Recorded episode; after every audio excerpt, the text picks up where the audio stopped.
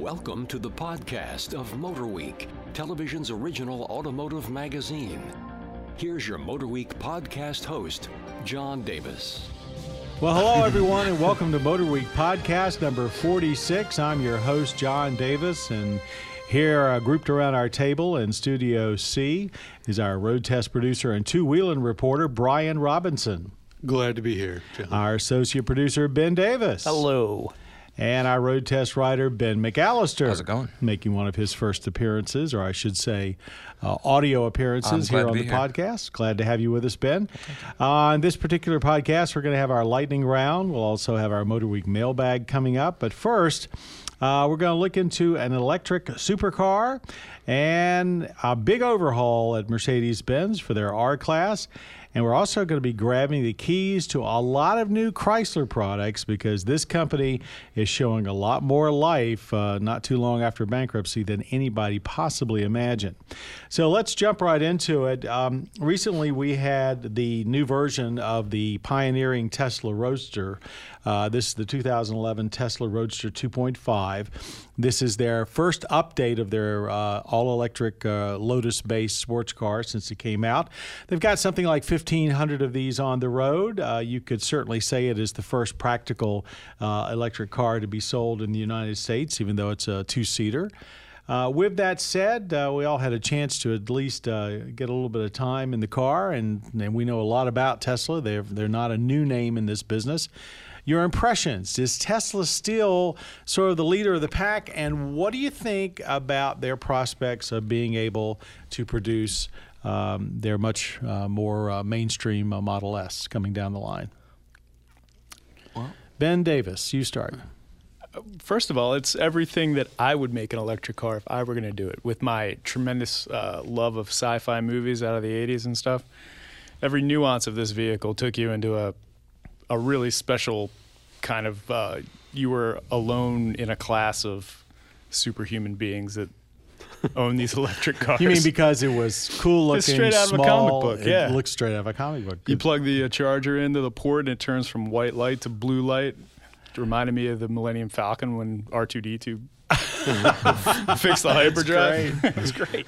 You know, you hit the gas pedal and it goes like stink. Yeah, and you don't have range anxiety with this one. You got pretty decent range on there. Over two hundred miles. And the performance is incredible. I, I mean, I threw it around pretty hard, and uh, I was amazed that the range didn't drop lower than it did. Yeah. Uh, it, it really sustains the energy, and it's it's a great, it's a blast to drive. It's a very sophisticated vehicle. It, um, it it's, you know, I think early on I thought, oh, well, you know, here's another, you know, somebody's taking a body from another manufacturer and stuff some batteries and electric motor in it. And actually, there's very little in the car that is easily identifiable as Lotus outside of the basic uh, frame and, and a few bits on the interior and stuff and the basic suspension. But all the drive hardware is unique.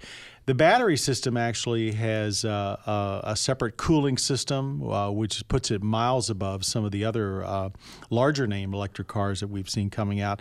I was very impressed with the technology. How cool is it to be going that fast and be making absolutely no noise? Yeah. Well, it kind of sounds insane. Like uh, Knight Rider a little bit. Yeah, yeah it does. It does Which is def- another cool factor. Why At startup, we- it sounds kind of like a spaceship, though, if you really get on it right off the line. Uh, my understanding is they have uh, just a huge effort going on with this company now that they've hooked up with folks like Mercedes and Toyota, uh, and they're getting some extra insight there to for this uh, their forthcoming uh, family car, which they're hoping to sell for about half of what the uh, Roadster sells for. Roadster's over one hundred thousand dollars. They're looking for a fifty thousand dollars or sixty thousand dollars five-passenger car. It's still a very tall order to build a real family car that's going to meet American expectations for all-around quality, fit and finish, and all the rest. But, you know, there is a, a an economic saying that says companies that will excel in a, a new uh, technology are generally not the companies that were tops in the old technology. How how can they get two hundred mile range and everyone else is barely, can't even get to one hundred? Uh, size of the vehicle and weight. I mean, basically it comes down to the Tesla Roadster is very, very lightweight because they started with an extremely lightweight car yeah. and chassis from Lotus. So it's primarily two passengers, lightweight, and so everything else got to be downsized from that. And that's primarily how they did that. As you start going up in um, size, that, you know, and weight, that goes away. And the original Roadster was actually available in two levels. Uh, they had a base level that got about half the range they do now, and then they had a higher level. So, you know, there there's pure physics involved here. Uh, however, I think it bodes well and says what you can do with any vehicle if you can get, pardon the phrase, the let out. Yep. Start getting the weight out of the vehicles. Uh, and that's an area that we have not explored that much in this country, uh, but I think a lot of work's going on for that. Well, Porsche is already doing it. They're, they've figured it out. But it hasn't come they just discovered it. It hasn't come down to, I mean, people have been talking about lightweight cars s since I was born, you know, yeah.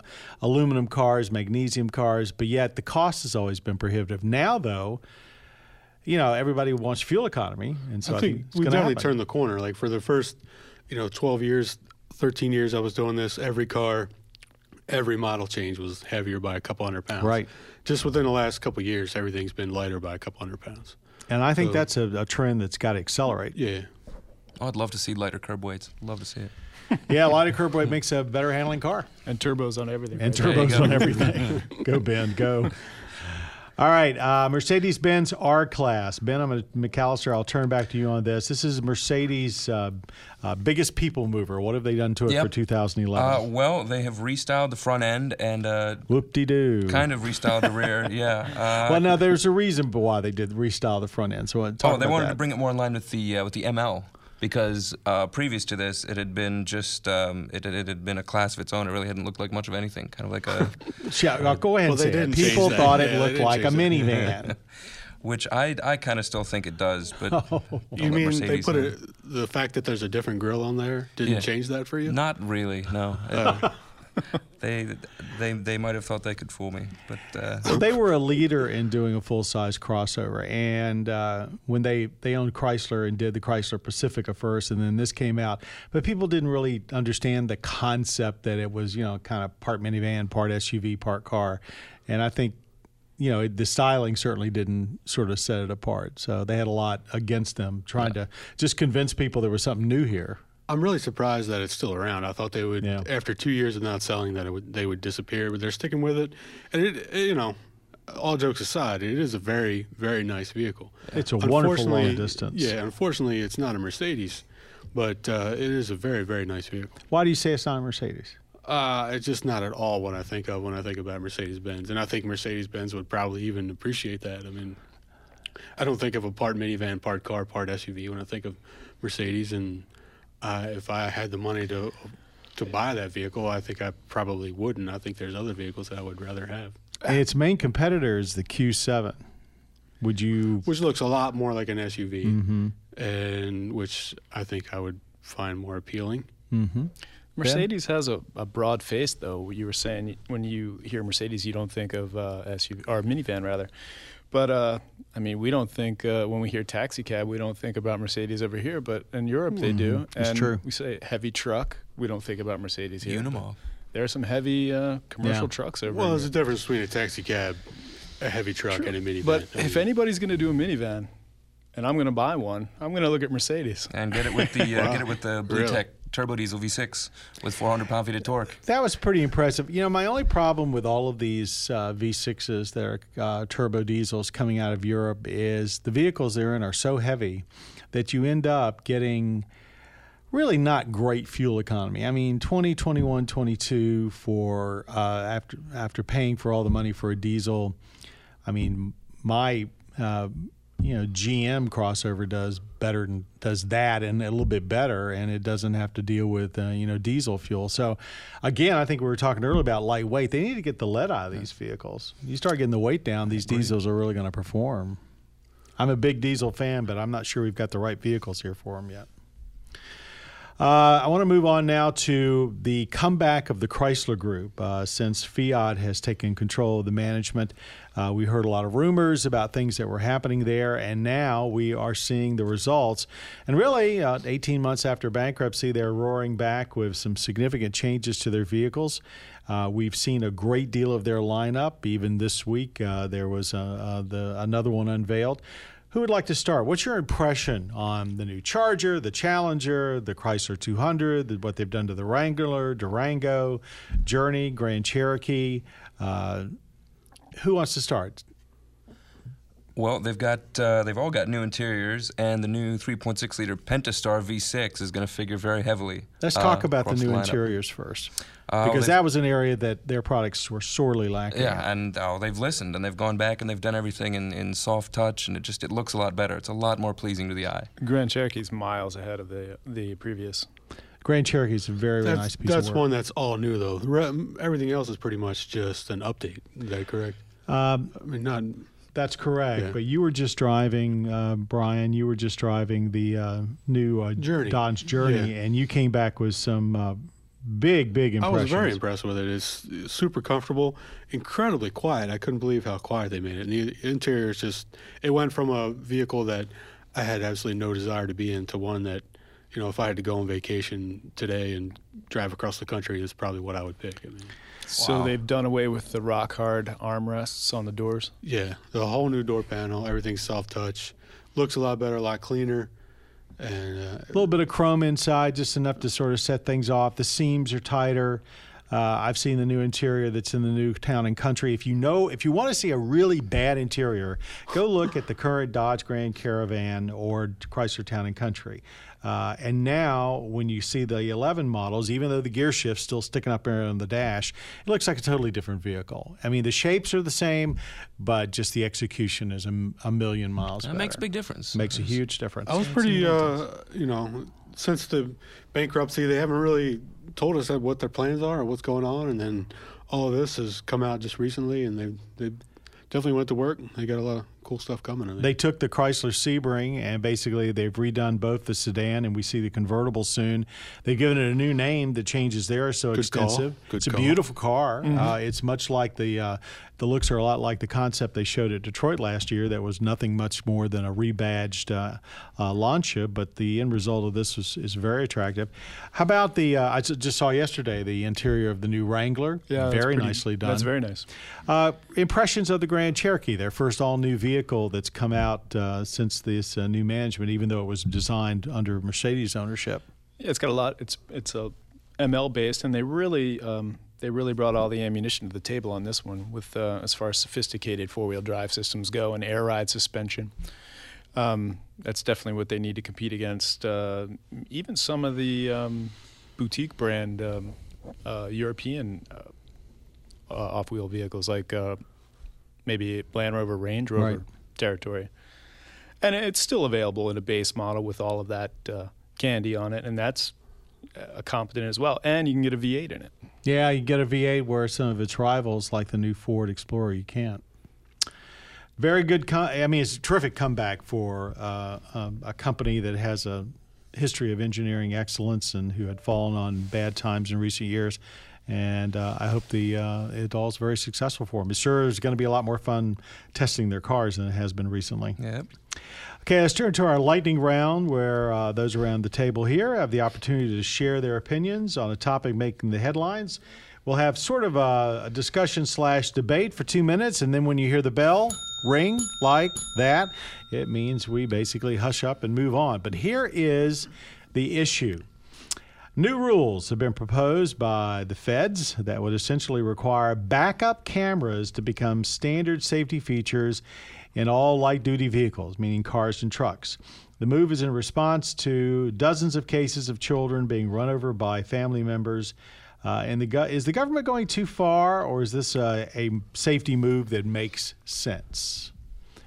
Oh, man.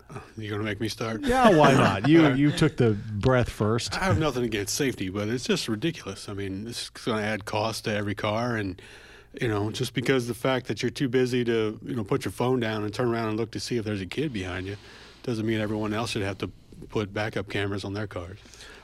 I think there's a root cause of the problem, and that's that outward visibility stinks on new cars. It is terrible. Why? More I, airbags. Well, getting back to, yeah, well, more airbags, more safety stuff. What you're saying about Head weight. Headrest in the rear seat. Everything yes. that adds weight uh, detracts from outward visibility. And I don't know if it's see. just me, but it seems uh, developments around here, new businesses and stuff, parking lots are getting a lot smaller and Well, tighter. They are sometimes, trying to cram more it's cars nothing into new. Space. I mean, I can remember when I was a kid, you know, hearing about so-and-so got ran over by their parents or whatever. Or, yeah, that, that is know. true. But, I mean, A, B, C, D pillars back then, they were yep. so much smaller than they are now, though. I think everyone's just in a hurry, and they get in the car, and you know they're not paying attention to what they're doing. They're so trying to get their phone synced up to whatever they got to sync it up with. And so this is just another Band-Aid on bad driving behavior.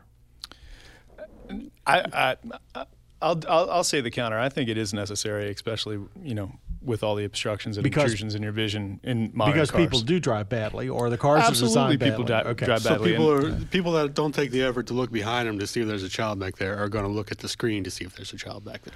Well, I, maybe not so much the screen, but I do like the, I think, Tundra, in the Toyota Tundra, when you didn't get the high-line audio, you could get the camera that showed up in the rearview mirror. And that's probably where most of them are going to I would imagine. Being, it's not a yeah. huge cost adder, and people are going to look at that one more so. The one thing I would, if yeah, I have a neutral feeling about it. I drive a lot of larger vehicles, and I found it very useful. However, I will be the first to admit that I don't always Bonus turn time. around. You need to turn around, but they need to make sure they've got the lines in there, you know, mm, when you they click nice. on so you can see what the parameters are you're backing. But I don't know. It's similar to tire pressure monitoring, you know. Did we really need it, but now we've got it. And we got to pay for it. Yeah. Yes. Okay, there was a great discussion. Let's move on now to the MotorWeek mailbag. And remember, if you want to submit a question for our podcast, go to our website at motor week dot org. And if you are chosen, you'll receive a free MotorWeek T-shirt. We've got one in the mail to Aaron. He's stationed at Cannon Air Force Base in New Mexico, and here's what he asked. I was wondering why the diesel cars in Europe get so much better mileage than the ones in the U S An example, the Audi one point eight T D I gets around fifty-six miles per gallon versus V W here uh, in the States about forty-four miles per gallon. Who wants to take a stab at that? Uh, I'll take a try. Oh, right um, what I came up with is uh, in, in Europe they use the imperial gallon, which is about twenty percent bigger than well, uh, no, U S no, no, gallon. That's, I think he's made the conversion for that. Ah, but okay, right. well, in that, case, that could be a factor. Right. That could be a factor that he's that's imperial are gallon. Are these actual mileages, or are these like the you know recommended mileage, or the? Um, they're they're actual mileages, I believe. Uh, that's very possible, Ben. I hadn't considered that. Maybe it is the imperial gallon. I didn't mean to stop you there. Because um, they do their mileage testing differently than we yeah, do as do. far as their, yeah, so I don't know if these are actual mileage. Have you ever been in a B M W? They uh, they have a gauge for it. It's always it's always going the opposite of the way where you'd think it would go. Well, uh, for they do have a different consumption, uh, not. They have a different cycle. I think their driving cycle is completely different. Um, I believe their driving cycle is more continuous speed, where our driving cycle here is. Uh, on again, off again, the throttle. Also, got to remember here, the V W's got a two-liter engine, so uh, it's bigger. Um, there's some other things that have to do with it, uh, including the emissions. Um, emission. Well, the, the, the all of these Supposedly tests are done for emissions, same, yeah. but mm. the U S numbers are artificially reduced. Remember, over the years, we've had at least two times where the government has artificially reduced all the numbers so that they're more in line with what people actually get. So we're not really seeing the real numbers, and mm-hmm. we don't really know what they are. So I guess that we've got several reasons. As Ben said, uh, the gallon may be different. Um, there's a different type of driving cycle. Uh, maybe there's a difference in the uh, engine itself, and there's a difference in the way that the numbers are calculated for public consumption. So that's a lot of stuff. Yeah, Aaron, good luck with Take uh, a pick. Yeah. yeah, yeah, it's probably not as wide as I don't think it's forty-four. I don't think it's as wide as you think. And that brings to a close our MotorWeek podcast number forty-six. I want to thank everybody who's in the studio with me today. Uh, Brian Robinson, Ben Davis, also Ben McAllister. I'd like to thank our audio engineer, Brad Giardello, who's been with us today, our podcast creator, Bob Mixter, and also our producer, Michelle Parker, the lady with the bell. Thanks very much for joining us on this podcast. Be sure to watch MotorWeek on your local public television station and also on Discovery H D Theater. Till next time, I'm John Davis. Thanks for joining us. You have been listening to the podcast of MotorWeek, television's original automotive magazine. For additional information on podcasts, videos, and showtimes, visit our website at motor week dot org. And watch MotorWeek, television's longest-running automotive magazine series, each week on your local P B S station.